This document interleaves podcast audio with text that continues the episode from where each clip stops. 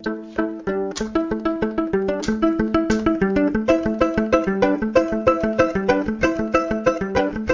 is Asia Insight, Asia Policy in a Pod. Hello and welcome everyone to this Asia Insight podcast by the National Bureau of Asian Research. My name is Michael Wills. I'm the Executive Vice President here at NBR. Uh, today we'll be talking with Dr. Aaron Friedberg to discuss his new book, Getting China Wrong, which was published in June of 2022 by Polity Press. Aaron is a professor of politics and international affairs at Princeton University where he's taught since 1987. Uh, from 2003 to 2005, um, he served as the Deputy Assistant for National Security Affairs in the Office of the Vice President. In addition to his role at Princeton, he's also a member of the U.S. China Economic and Security Review Commission, a non resident senior fellow at the American Enterprise Institute, and a counselor to the National Bureau of Asian Research. So let me just begin by framing things a little bit, having read um, most of your book, Aaron. After you know three decades or more of engagement, um, we're at a point in history now where China has emerged stronger, more prosperous than at any time we've seen in its modern history. And yet, instead of gradually liberalizing economically and politically, which was the gamble that Western policymakers and scholars had, had made and anticipated would happen, instead, China has become much more repressive, increasingly assertive, and some would argue even aggressive abroad, uh, and seemingly intent on reshaping the liberal international order. And so the title of your book, I think, is a very apt question. You know, what what went wrong? Why did this vision that we had um, uh, not come to pass? And so, you know, I'm curious if we can start by, you know, having you describe the the key argument. Um, and I'd like to ask you sort of three specific questions. If we begin with this premise of, you know, getting China wrong, who exactly got China wrong? Is the first question. Secondly, what was the mistake that they made? And thirdly, and I think this is the one that we're grappling with, at least from a policy perspective, what are the consequences of that mistake for us today?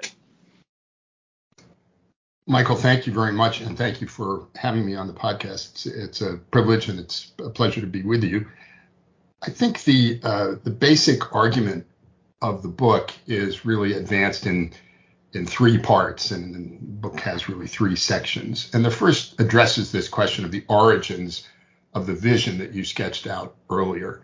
Uh, and it has to do with the beliefs of American, but also wider Western policymakers about what it was that they were going to accomplish at the end of the Cold War by expanding and building on engagement with China, and above all, economic engagement, although it took many other forms.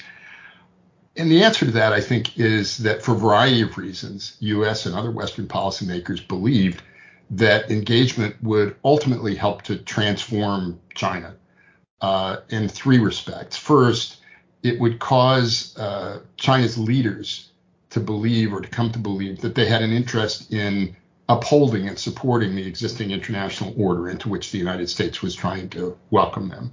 So they would become status quo powers, as political scientists might say, or responsible stakeholders in the existing international system. So that was number one.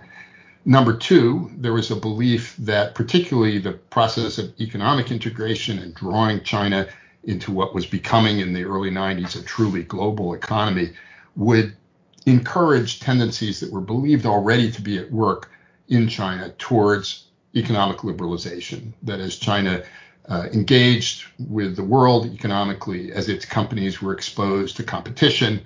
Uh, the forces leading towards greater and greater reliance on the market as the mechanism for determining the allocation of scarce resources would be uh, irresistible in the end. And the state would draw back, it wouldn't quite wither away, but China's economy would be transformed over time into one that more closely resembled those of the industrial democracies, basically market driven.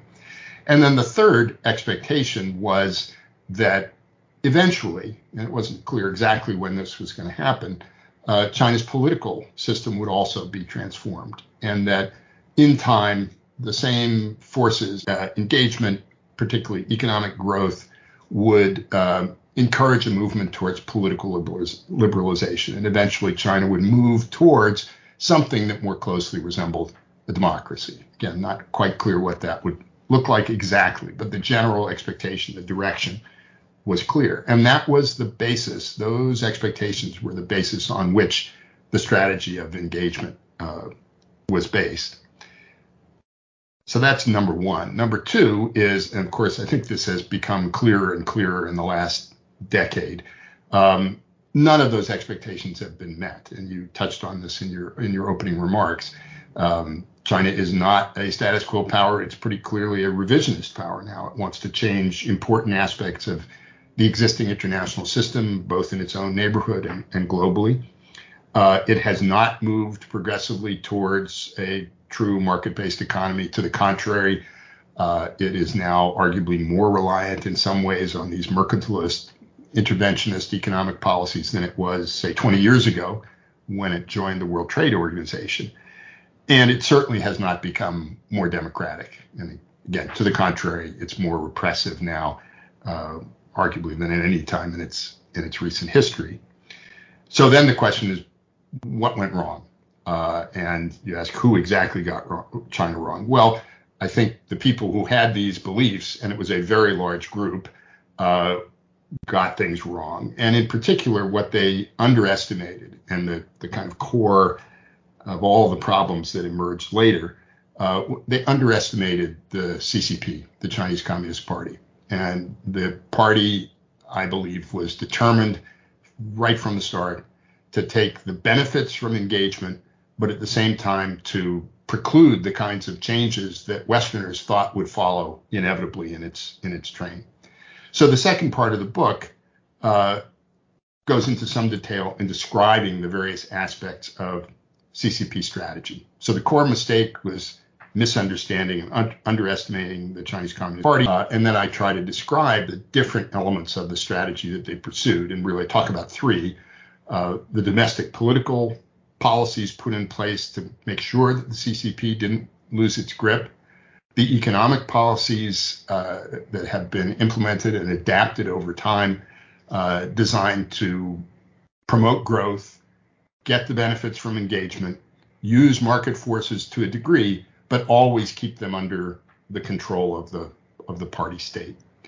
And then the third uh, part of their strategy is the more outward directed. And there I argue that um, China's leaders have had I think, pretty constant objectives. They've wanted to reassert China's place as the preponderant power in its own neighborhood, uh, and ultimately, I think, as uh, one of, if not the dominant powers in the international system. So, to put it bluntly, I think they want to catch up with and, if they can, overtake the United States as the leading global power. Uh, I think those objectives go all the way back to, to Mao, and they've been uh, consistent. What's changed is the assertiveness or aggressiveness with which China's leaders have pursued uh, pursued those goals, and that change is a result, in my view, of their changing assessment of the, the balance of power, if you like, or China's relative power in the world. And as they've become more bullish about their own prospects, they've begun to behave more assertively and even more aggressively. And so that shift, as many people have pointed out now, I think becomes evident in the wake of the global financial crisis in 2008, 2009, and it certainly intensified with Xi Jinping's rise to power in 2012, 2013. So that's the, the middle part of the book talks about the strategy that China developed to counter our strategy of engagement, because that's really what this was, I think, a, a contest between these opposing actors, each with its own objectives, which were not ultimately not compatible. And if you look at it from where we stand now, uh, given what our expectations were, you have to say that our strategy has failed. And given what their goals appear to have been, at least for the moment, China's strategy was superior. So that leads then to the final question of what is what is to be done. And um, I, I, don't go on at great length about this, but touch on what I think are some of the central themes of a of a new strategy. And the essence of all of this, or the starting point of all of this, is to recognize that whereas in the past we were trying to change China in various ways, now we have to accept that we don't have the power to do that, certainly not by being accommodating. And we have to deal with China as it is, and we have to defend our interests uh, in light of the way in which China has evolved. So that's a kind of a brief overview.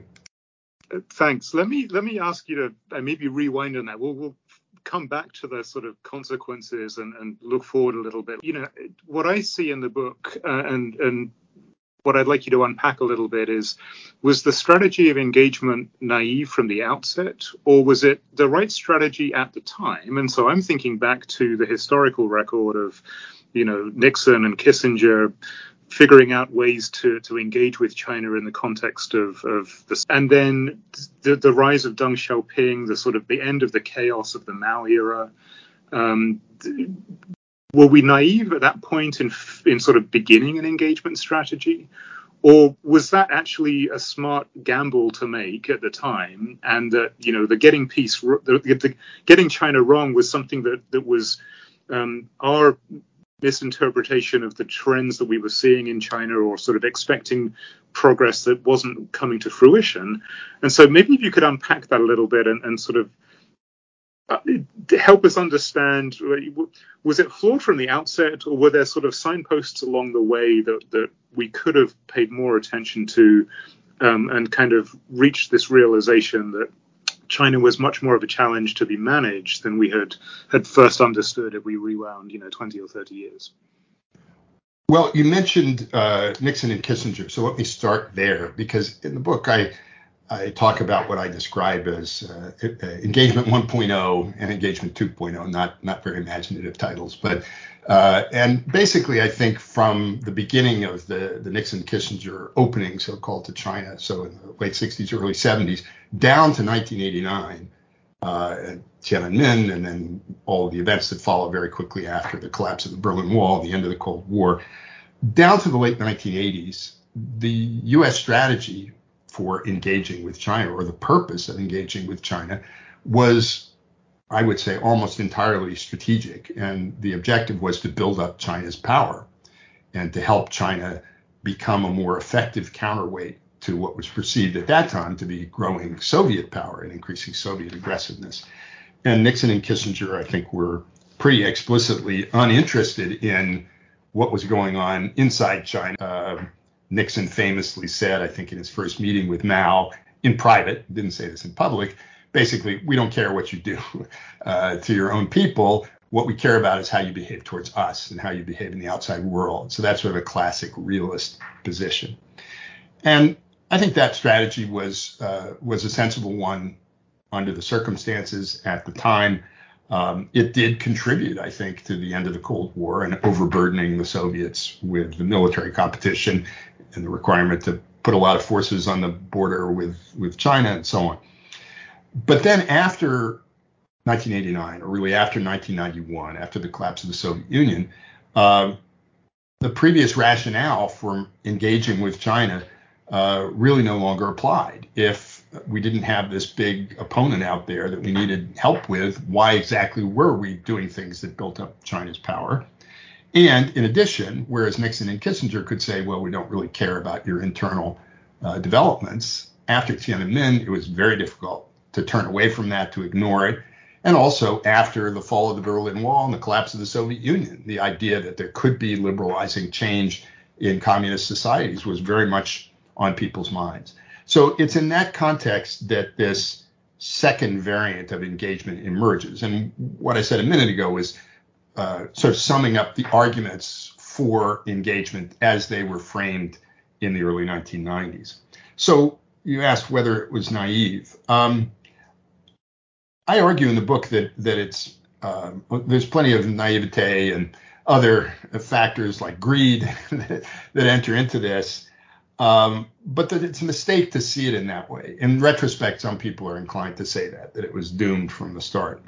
Um, I would say, and you you suggested this in your language too, that it was a, it was a gamble rather than a blunder, uh, and it was a gamble that arguably was worth taking at the time, and certainly understandable why people wanted to do it at the time and why they thought it had a good chance of succeeding.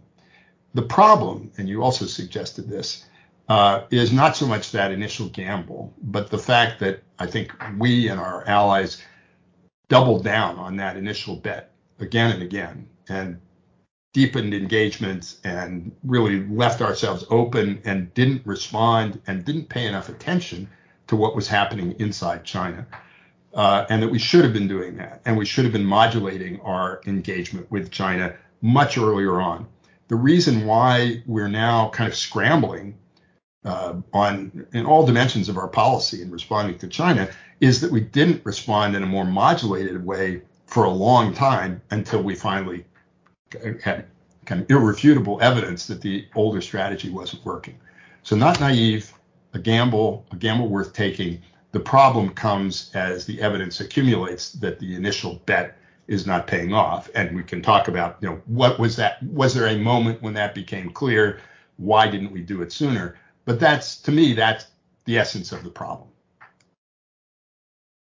I mean, I, I, thanks, Aaron. I, I, was quite struck in, in the book. Um, you know, you, you seem to circle back to Tiananmen a number of times as, as one of those what I might call a signpost of of you know, is this the true nature of the regime? Is this something that's problematic? Um, you've mentioned also the, the, the you know the collapse of the Soviet Union um, when the Berlin Wall came down and, and, and subsequent uh, breakup of, of, the Soviet Union and, and, obviously the collapse of the communist satellite states that took away the strategic rationale.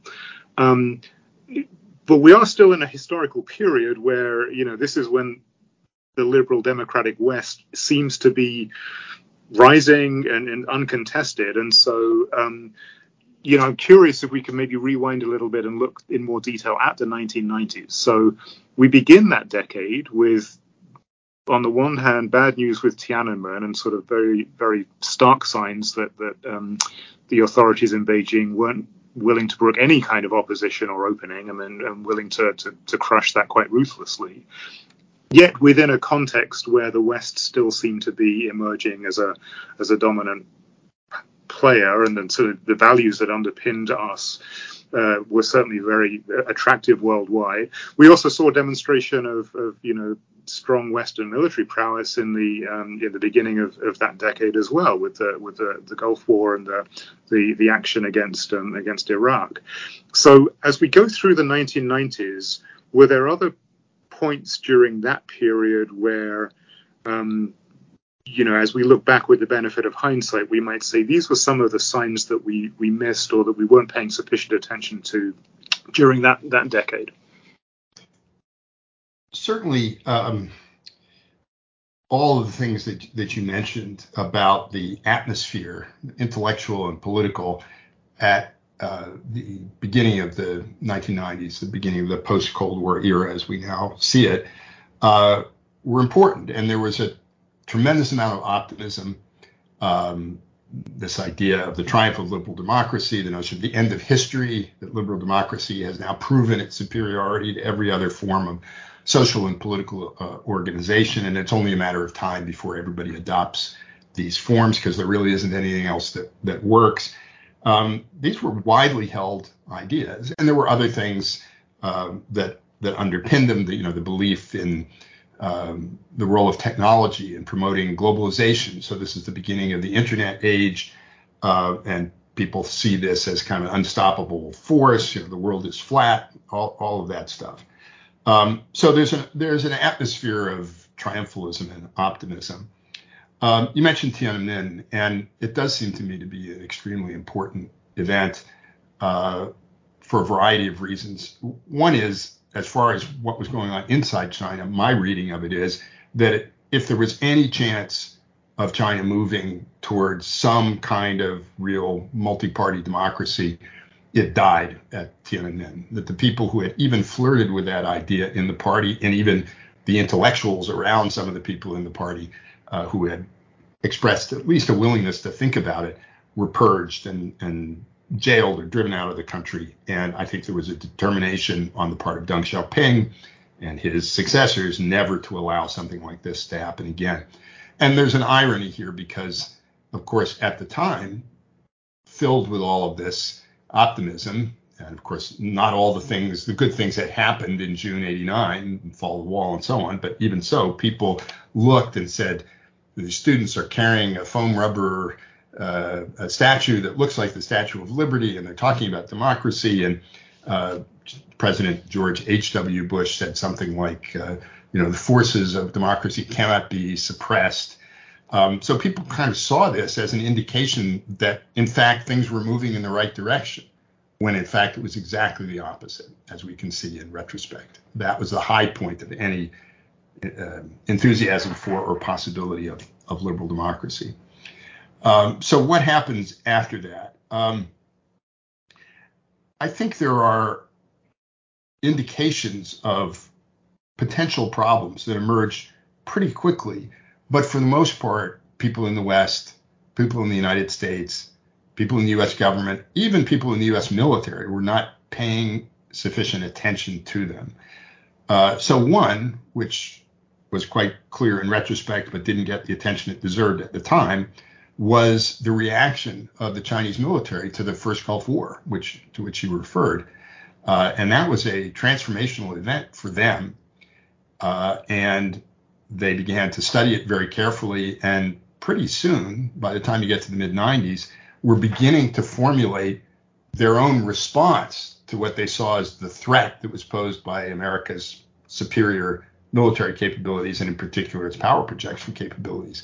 So the origins of the so-called anti-access area denial strategy that people have become so concerned about since were really in that period in the 1990s. And there were a few people in the US who were kind of reading what Chinese writers were saying who picked up on this. But for the most part, it wasn't it wasn't paid adequate attention.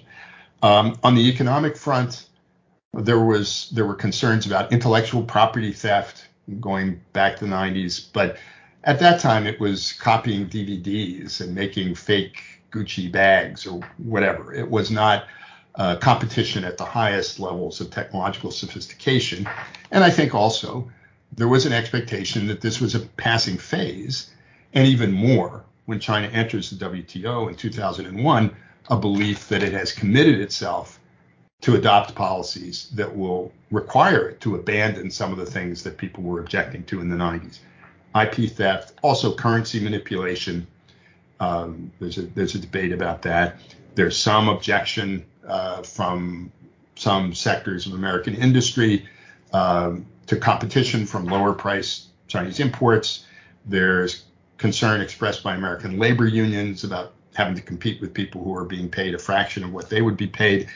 But those people really lost out in the debates over trade policy, and their uh, concerns were brushed aside although I think in retrospect, it's pretty clear that they were pointing to some real difficulties. It took longer for that to emerge. So there was evidence uh, that things weren't quite going according to plan, but there was, again, this belief that ultimately China had no choice but to go in the direction we wanted.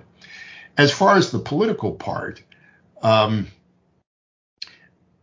in spite of, I think, the what would have been the correct understanding of what Tiananmen meant, uh, particularly in the late 90s and the early 2000s, there was a lot of enthusiasm for the West, in the West for things that were interpreted as indications that China was beginning to move towards some political opening.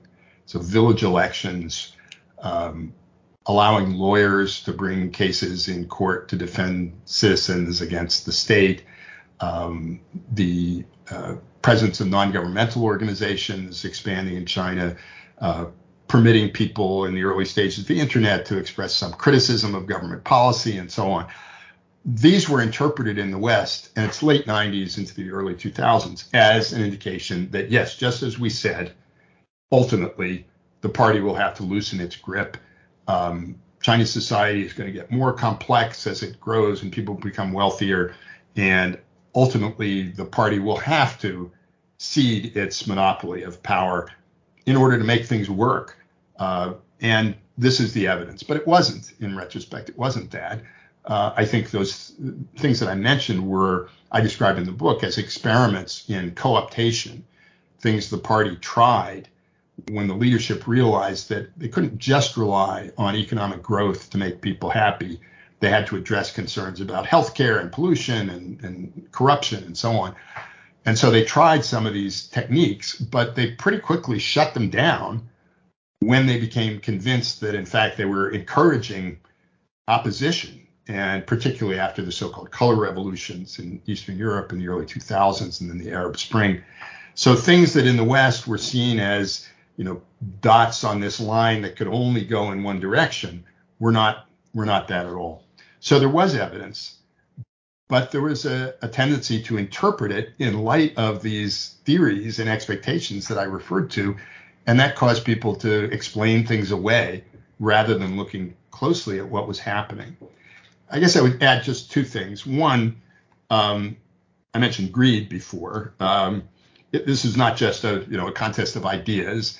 Uh, there was a lot of money to be made, and American industry and European and others, Japanese, uh, very eager to get into the Chinese market, uh, eager once the the uh, innovations of globalization begin to take hold and uh, people begin to move parts of their manufacturing process to China where they can take advantage of low cost labor. So as engagement progresses, it's like a snowball rolling downhill. It accretes more and more supporters, at least for a while. And that tends to um, overcome attempts to modulate policy or have an open debate over whether it's working or not. The last factor, and I say in the book that I believe this to have been quite important, but it's just impossible to assess its weight, is uh, the political warfare or information operations, uh, political influence operations that the CCP engaged in, not only in the United States, but all the advanced democracies, cultivating friends and developing means for exerting influence over the preferences and the policies of, of democratic countries, all for the purpose of encouraging them to remain open, so not to modify the pol- economic policies they were pursuing, and especially in the case of the United States, to discourage the U.S. from beginning to respond more vigorously in the security domain than it, it actually did. So these influence operations really made a difference. I argue in the book that uh, it's it's impossible to assess because you know how do you measure those things, but also um, that they were pushing on an open door. Uh, it's not as if they had to overcome this stark resistance, at least not once you get past the early 1990s. Um, they were encouraging people to believe what they already believed and to do things that they were already inclined to do for their own reasons. Uh, but nonetheless, I think it it did matter. So for all of those reasons, whatever evidence there might have been that things weren't working out, it was not given the attention that it deserved. Thank you.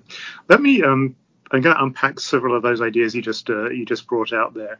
Uh, let's stay in the world of economics and trade for a moment. Um, so, uh, you know, you're describing how the, the, the commercial pressures, the pursuit of profit were really driving Western industry to initially look at China as low cost manufacturing, obviously a massive market as it was growing, and we sort of had hopes that a middle class was emerging there. Um, but we've seen, and you've done some work on, on this issue with NBR in recent years, we've seen um, at least maybe beginning with the, the tail end of the Obama administration, certainly during the Trump administration, and, and I think I would see signs that it's continued through the Biden administration, at least within the US policy community, but also in Europe, there's a, a growing dis- debate about disengagement, about decoupling. You know, what does that look like? And so I'm curious if you could um, now start to look forward a little bit and, and in the context of what we know and in the context of, of your, your broad argument that we've missed various signs along the way that we should have done, as we look forward now, where do you see this, this debate about decoupling and, and economic disengagement going? Um, we're obviously talking about a globalized world and we're talking about multinational companies that have, for decades now, built their business around a global market and global supply chains. So the pressures against change are still very real. Um, so I'm just curious for your views on, on the, the economic and trade outlook for the U.S.-China relationship. I think, um, you know, first of all, the the the character of the debate over our economic policy towards China uh, in the United States, but also in Europe and, and in Asia, uh, has changed in a pretty dramatic way. Although I don't know that people always see it this way the the discussion, the essence of the discussion for the last 20 or arguably 30 years was how do we get China to change? And at first, it's we're going to engage them, and there's sort of natural processes that are going to make this happen. then they're going to be in the WTO. They're going to have commitments. We'll be able to use legal mechanisms to pressure them. Then the Trump administration comes along and says none of that stuff has worked. We're going to coerce them with these very stiff tariffs. And that didn't work either. And so I think we've arrived at a point, and you see this in some of the statements, uh, for example, coming out of the Biden administration about trade policy, even though I think the administration hasn't really articulated what that's going to be. They really do start with this statement, which is we tried to change them. I mean, they don't say it quite this way. We tried to change them. They wouldn't change. Now we have to deal with this reality. And how are we going to do that? And I think this is the same discussion that's going on in Europe. Um, and the first part of the answer is we have to defend ourselves. That China has been exploiting the rules of the system, they've been exploiting our openness to their benefit and our disadvantage. And so that's led to um, interest in investment screening, uh, tighter uh, constraints on the ability of Chinese companies to come in and buy up American or European high tech companies and extract the technology and take it back and in, indigenize it, as the Chinese would say. Um, it's also led in the US case, and I think it's going to happen in other places too, uh, to a reconsideration and reapplication of some export controls, not just for kind of narrow national security reasons, but broader conception of economic security and the recognition that uh, you know if Western companies help Chinese companies to become the dominant players in some of these emerging industries or areas like artificial intelligence, they may be able then to dominate markets to the detriment of competitors in, in the West. So a recognition that we're dealing with a different kind of animal, but we're still in the early stages of trying to figure that out. You mentioned uh, decoupling and disengagement. I think this is this is the place where um, that will be in some ways most contentious and difficult. Um, and yet, I think things are starting to move. So we have become uh, deeply intertwined with China, in particular in manufacturing, and especially the reliance on China as a low cost manufacturing platform for a whole variety of materials and components that then are integrated into other uh, other products. Um, and you know, there has been, I think, an awareness on the part of at least some people that there were risks involved in becoming so dependent on China. And it started with a concern about fairly narrow, you know, military risks. Uh, all the magnets that we need are made in China, and turns out they're integrated into American military systems. What about integrated circuits and so on? But that has now broadened out. And part of the reason for that is the COVID pandemic which I think has accelerated this. Um, the recognition, not just in the US, but elsewhere, that advanced industrial countries had, for what looked like good sort of cost effectiveness reasons, gotten into a position where they couldn't manufacture masks. They had no capacity to defend themselves against a, a pandemic. And they were totally reliant on China, which meant they were re- reliant on a country that was, uh, if not openly hostile, not averse to holding that threat and at least suggesting the possibility that they would deny access to people or governments that that uh, didn't like what they were doing or objected. So that was a shock, and I think it started a process or it accelerated the process of thinking through the wisdom of allowing ourselves to remain dependent. And now the Ukraine war, I think, has has given another boost to this because we see a, a vivid illustration uh, of the dangers of be- allowing democratic societies to depend on authoritarian regimes for critical materials, in that case, energy, um, and what that may what that may mean, the leverage that it can give to a hostile power.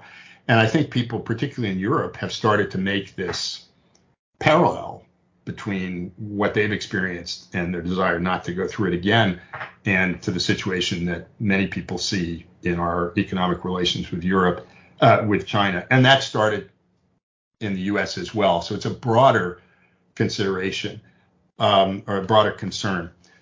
the difficulty is that changing these existing patterns is going to be costly.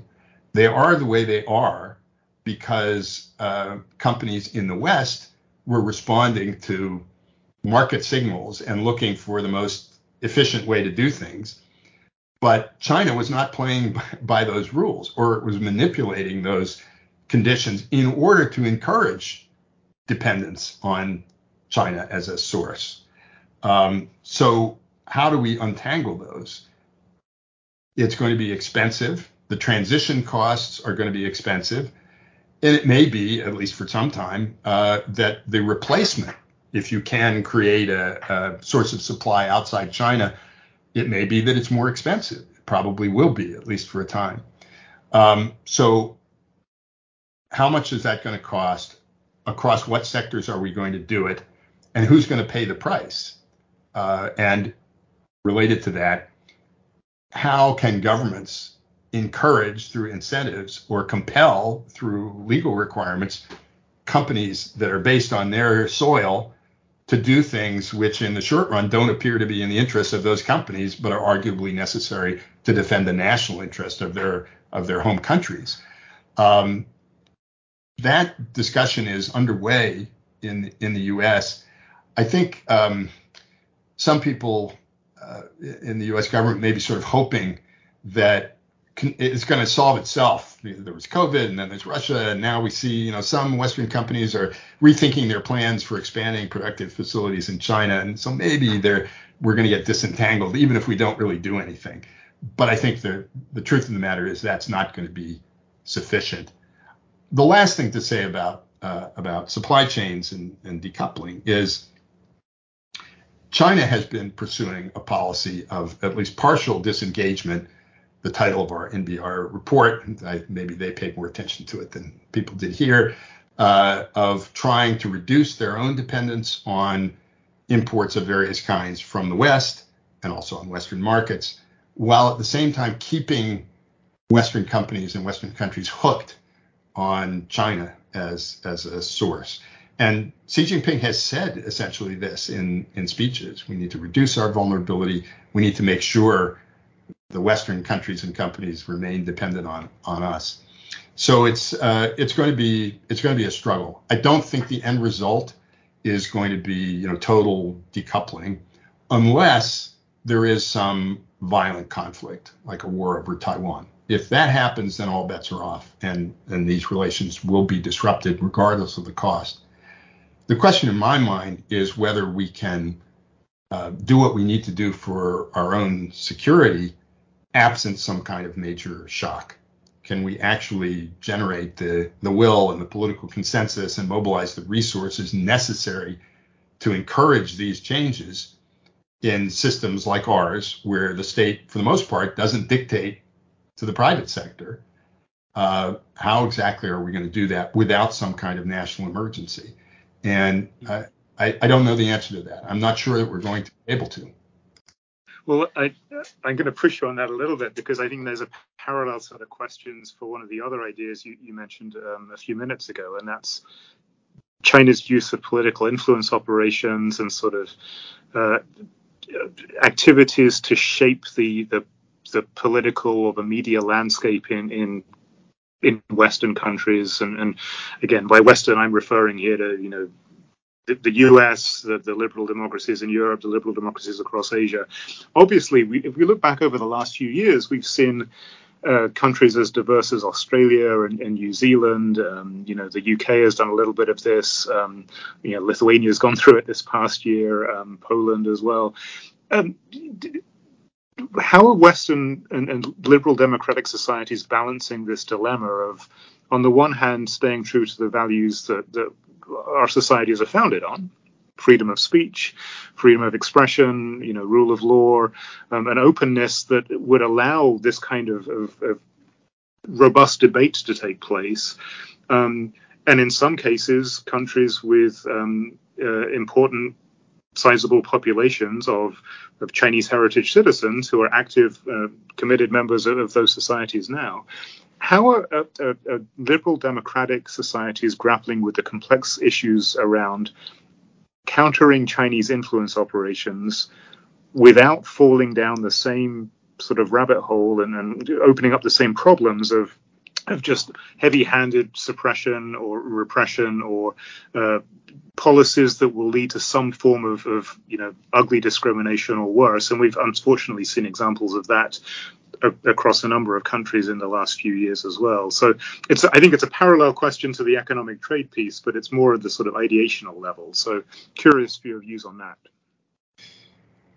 this too, I think, is is uh, an issue that is unresolved, and I have to say, in most Western societies, it hasn't yet fully been joined. You mentioned Australia. Australia is unusual uh, for a variety of reasons, not least that they had left themselves almost completely open to uh, influence operations, including not having any restrictions on foreign uh, contributions to political campaigns. I mean, there was nothing, uh, and now they have laws uh, that that prohibit that or make it more difficult.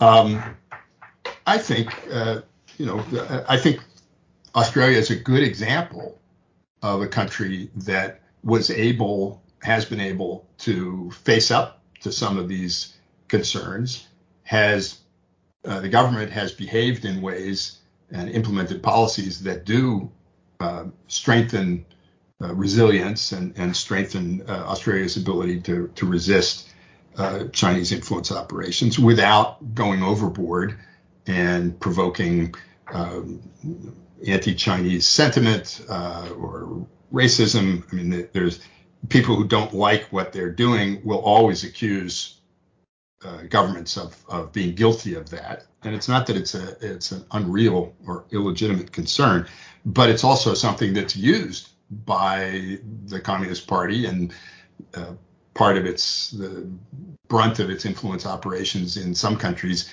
is precisely to preclude any effort to to limit them or restrict them. Maybe the Australians also had a um, a gift, if you can call it that, because the the Chinese government was so brutal in trying to punish them for speaking out, particularly about the COVID pandemic. So imposing these restrictions on trade, sanctions effectively uh, on, China, on important Australian industries.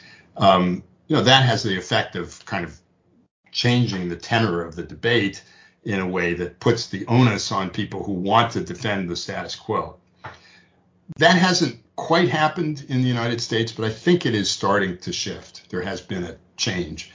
And whereas previously, uh, anyone who wanted to make the case for any kind of restrictive policies in the economic domain or elsewhere would have had a very steep uphill fight. Why are you doing this? You're disrupting engagement and we're, we're going to make things worse.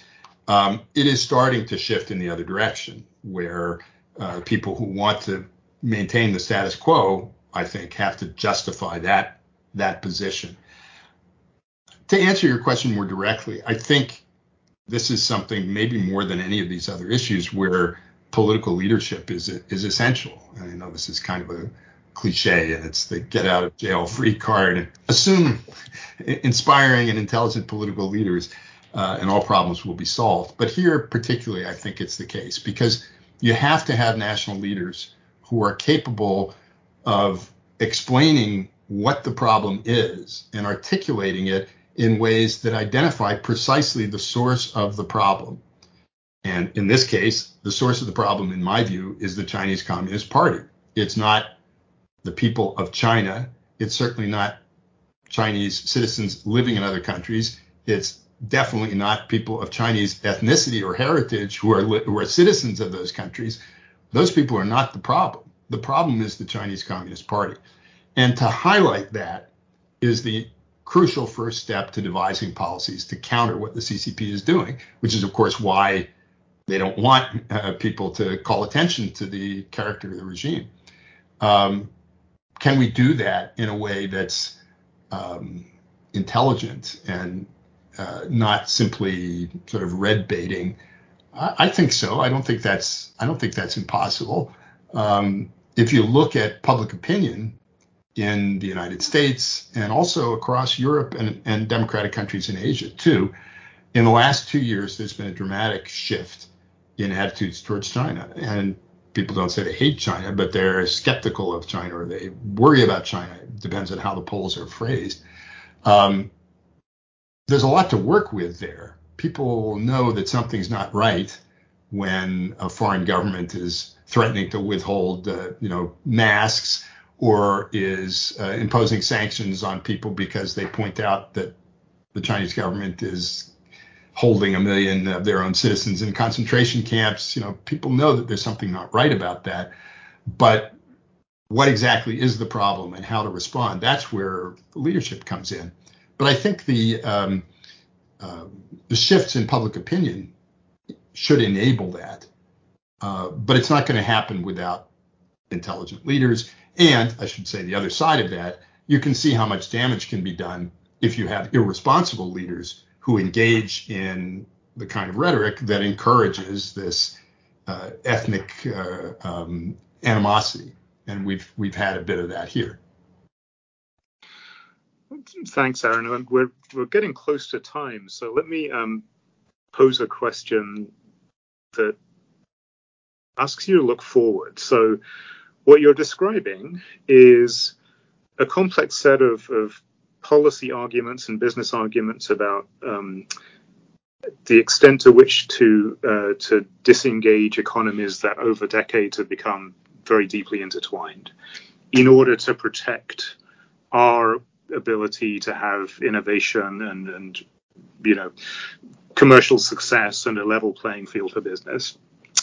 Um, a similarly and equally complex uh, set of discussions about how best to compete in this struggle for values. I mean, and that's that's both a, a defensive, you know, how do we protect our open societies from um, influence operations run by the CCP, to a broader uh, almost philosophical discussion about, you know, is is the Western liberal democratic order still the the most optimal order for human societies to be organized around, uh, in contrast to authoritarian regimes that, that China clearly is and, and others are um, across the world.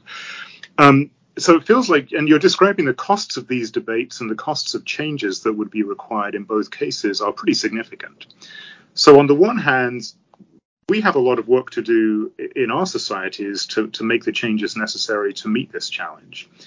Um, on the other hand, you know, I imagine myself sitting in Beijing and I'm looking at an aging population, an economy whose growth is is you know declining pretty rapidly, and that's not just COVID related. That's there's a whole bunch of other reasons uh, with you know the the levels of, of, debt within the Chinese economy, the real estate crisis, the the the, the failure to reform and sort of see the kind of liberalization that we were all hoping for are in some ways coming back to bite um, uh, the Chinese leadership. So there feels to me like there's a little bit of a race going on here. You know, will will we in the West be able to have these conversations and make the policy changes necessary quickly enough, um, and sort of outrun China's or the Chinese Communist Party's ability to sort of push forward with its vision of how the world should evolve. So let me sort of ask you to finish by ask, answering the question as we look out over the next five to 10 years, what do we need to do to get China right or to get our China policy right? Well, that's that's a huge question uh, and too much to, to answer in five minutes. Um, let me let me respond to your question in a couple of ways. One, first, I like the way you've framed this that China has its problems and we are trying to change our relationship with them. Uh, one thing I would say is the CCP's chances of navigating the challenges that it faces and maintaining its power will be greater to the extent that they can convince us not to change the policies we're currently pursuing. They need for us to remain open to some degree. They continue to need access to technology that we develop, they continue to need access to our market. Advanced industrial democracies, I think, take something like 50% of China's exports. Um, so if we can't make the necessary adjustment, uh, adjustments, we will increase the odds that they will be able to keep on going and maintain their grip on power. Flip that around, I think part of what we're talking about and what we should be thinking about is how not only how do we defend ourselves, but how do we do things that defeat the efforts of the CCP regime to achieve its objectives through the policies that it's currently pursuing. because I don't think there's much chance that they're going to change direction unless and until they've been convinced that they can't get where they want to go by doing the things that they're current, currently doing. There is a sort of positive way of, of framing this, which I think I find to be helpful. And I would put it like this Over the course of the Cold War, the United States and democratic countries in Europe and Asia developed a liberal international order that was not a global order, not an all encompassing one, but a partial one. It was geographically constrained but it contained within it countries that were, for the most part, democratic, that increasingly, as time wore on, traded with one another more and more openly, that shared values, that resolved their differences peacefully and through resort to international law and international institutions and so on. And that system was very effective, and it's really, you know, it, it enabled us to win the Cold War. What happened after the end of the Cold War was that we tried to expand that system to make it truly global and in the process to incorporate within it countries which were not yet liberal democracies themselves, China and also Russia, in the expectation that incorporating them would accelerate their transformation. And if that had happened, then we'd all be rich and happy. You know, we would have a truly global liberal international order made up of liberal democratic states, and not that we wouldn't have problems, but uh, it would be a totally different situation. So now, instead, what we've got is a world in which the um, illiberal states, the authoritarian powers, have penetrated into democratic societies, have been allowed to do that.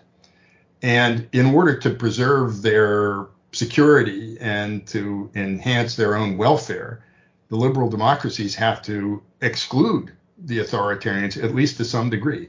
They have to push back and establish some barriers and they have to recreate a partial liberal system from which the illiberal states are not entirely excluded, but partially excluded. And Russia is already far down that path because of Russia's behavior. I don't think you know, we shouldn't want to have to get to that position with China, but I think we have to not only the negative side of this, if you like, is restructuring our relations with China. The positive side is rebuilding and strengthening this liberal order that's made up of countries that share values and share a vision of the good society, whatever differences they may have. And I think we're moving in that direction, although I don't believe that our leaders have fully articulated it. There's sort of general discussion about cooperating with democracies, and there's a sort of vague and vaporous references to the liberal international order as if it was ever a you know global, all-encompassing thing. But if you look at what's actually happening, particularly in the wake of Ukraine. You have the NATO strategic concept paper referring directly to the threat posed by China. You have Japanese and South Korean representatives showing up at the NATO summit meeting. You have EU leaders going to Asia and saying, you know, we'll back you just as you've backed us in facing aggression. There's beginning to be this coalescence. Uh, also, when you look at discussions of supply chains, the idea of friendshoring, you know, we're not going to pull everything back and make it in America. It wouldn't make sense. But if we can, we'd rather be buying things that are made in friendly countries, which are going to be mostly other democratic countries. And that's not just a notion that you hear in the US. So I think we're working our way towards this, um, but perhaps we haven't fully identified and articulated the goal, or we don't have leaders who have yet done that. But in my mind, that's what we're headed back to. It's not ideal, maybe a better a better system would be a global liberal democratic order. This is second best, but it's a whole lot better than continuing with what we're doing, or even worse than allowing the whole thing to collapse and pulling back into isolationism. So that's my that's my solution to, to all of our problems. I leave the you know the solution to the problem to uh, as a homework assignment. Uh, it's easy to say, uh, but it's I, it's difficult to do. But you need to have a sense of direction. You need to have a goal uh, in order to formulate a, a, meaningful strategy. Yeah, well, I, that, that's certainly a very compelling place to finish, Aaron. And uh, again, I, I, will take your your positivity there about, especially about the way that um, democratic societies have responded to the crisis in Ukraine, not just within Europe but globally. I mean, that has been um, in many ways quite remarkable to see the strength uh, and and the purpose of of you know democratic countries banding together to support a country that's that's under se- severe challenge of, of, military occupation and military invasion. So um, let's finish there, Aaron. This has been a fascinating, very insightful discussion. Thank you for your time, um, Aaron Friedberg, the Princeton University professor and the author of Getting China Wrong, has been our guest today. Um, thank you to all of our listeners. We hope you've enjoyed this episode of Asia Insight and we'll look forward to you joining us for future conversations on key policy issues in the Indo Pacific. Asia Insight podcasts can be found on Apple Podcasts, Podbean, and Spotify. Thank you for listening to this episode of Asia Insight.